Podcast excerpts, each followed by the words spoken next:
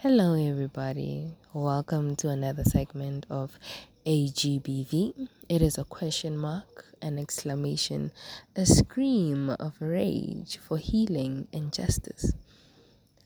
On this segment, we're going to discuss the structure of weakness that has been created and built towards women. We believe that women are weak. We have been taught that women are weak we as women carry ourselves with the thought of weakness clinging to our backs. It's it's a reality that has been created for us that we have lived in for the longest of time. And I I want to change that perception. I, I want to challenge that thinking from starting from myself as well thinking that i'm weak. I i want to change that. I want to change that thought that weakness resides in me and that i'm a victim. Um from a young age from childhood girls i will say girls. Uh, i can't wait for the time where gender is not specific or it's not as like there's no I, I can't wait for a time where gender roles don't exist. But let me let me take it slowly and align my thoughts in order. So from a young age girls are given toys their toys are dolls. These dolls are an image of their future. This is what they're going to do. This is what tells how their life will be. And from their behaviors, the behavior that they pick up with playing with this doll, they will become mothers they will become caregivers. So I would say that girls, we, we are taught to be caregivers. We are not naturally caregivers. We are taught to be that. We are taught, we are positioned to be caregivers because these dolls, someone is creating them. There's an artist who created those dolls the dress code, the clothes, the colors, everything that has been picked for the girls, for the boys. It's on purpose, it's intentional, and it also has to whisper and echo the message that they're saying. So when they tell a girl that she's not supposed to climb a wall, she's not supposed to play with cars, she's not supposed to do all of these creative fun things because simply she's a girl and and the image of girl that they are putting out is that she is weak and she doesn't have as much strength as much power as her counterpart which here is the boys. So the girl they they put out a circle for her and then they say you have to be in this circle and don't go outside of the circle. And then there's the boy. The boy can roam around the whole place. And then they tell him you know what? You are the one to take charge of this. You are the one to carry this situation you will you will grow this place. Well your contribution to this place is more important than the girls. So already you're positioning the girl to be still to not say much. She has to be pretty. She has to speak softly laugh nicely, sit like a lady, all of these damn rules that they have put, right? From a young age, she gets used to the fact that there's limitations.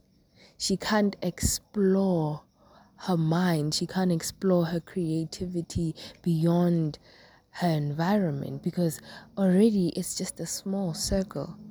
She could barely even fit into that circle, and then they tell her, stay there and don't do anything, or else this and this and this will happen. The violence will happen. They tell you if you don't stay in your lane, you will get hurt. But who's hurting her? Is it the same protector? The guy, the husband, the boy, this person she has to dedicate her life to. That's that's the protector. That's the one to keep her safe. Safe from who? From what? Because the only person she needs safety from is the same one who's telling her to be in that circle. Because why are you caging her in the first place? You're already caging her, so now her creativity levels are dropping. As an individual, not even an individual, as a person, her creativity levels are dropping because she is limited. She's not thinking beyond what has been given to her. She cannot think like that. She has to think like a girl. She has to think like someone will come and save her and give her this life and do this and this and this for her. She's not thinking that she can do everything for herself. She's not told that she is the savior, that she has to wake up in the morning so that she can listen to the sun, so that she can listen to her environment and also move in accordance with the environment to reach her goals. No, they're not telling her that. Her goals is to be someone else's wife. She has to position herself to be someone else's mother not someone who is taking over the world. She's not taught that she should dream to be a president. No. She will be told how many kids she will need to have, how to iron someone else's pants, the pants that she don't even wear. Like imagine.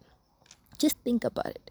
So if we redirect how we structure existence because here when when we change this redirection we're no longer gonna say girls do this boys do that no we're gonna say a human being if you are this type of personality, then we would advise you that maybe explore this, explore that, explore that. We won't be focusing on gender because gender is just baseless. It's baseless and it's limiting, it's boxing people creating box and then they tell you think outside of the box. You created the damn box. And you want me to fit into this box, this tiny box that you have created. Like I'm a vast human, like I'm this ocean of a being, and I should be contained into a box that you created? No. No it does it's not palatable. It doesn't doesn't sound right. It doesn't feel right. It's it's just something that makes me want to scream in rage you know?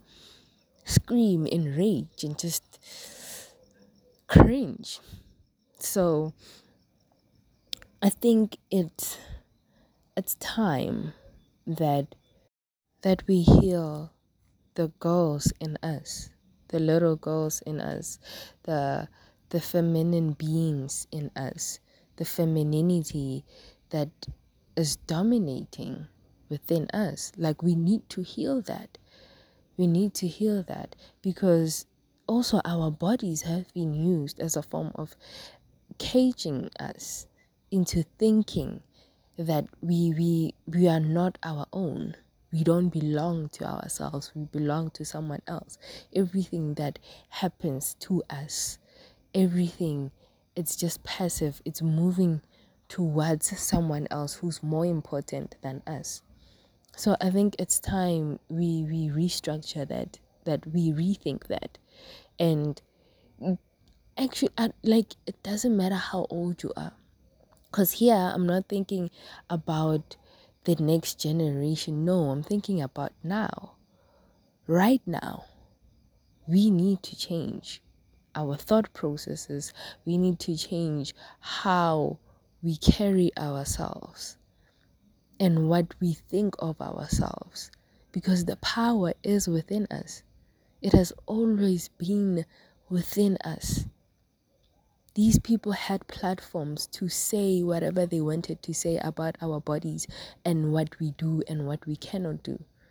I mean, imagine how many stories and how many things can be created from just us owning ourselves and owning our power and just being in that being in that doing what what calls to us doing what we want to do. Like think beyond everything that you have been told.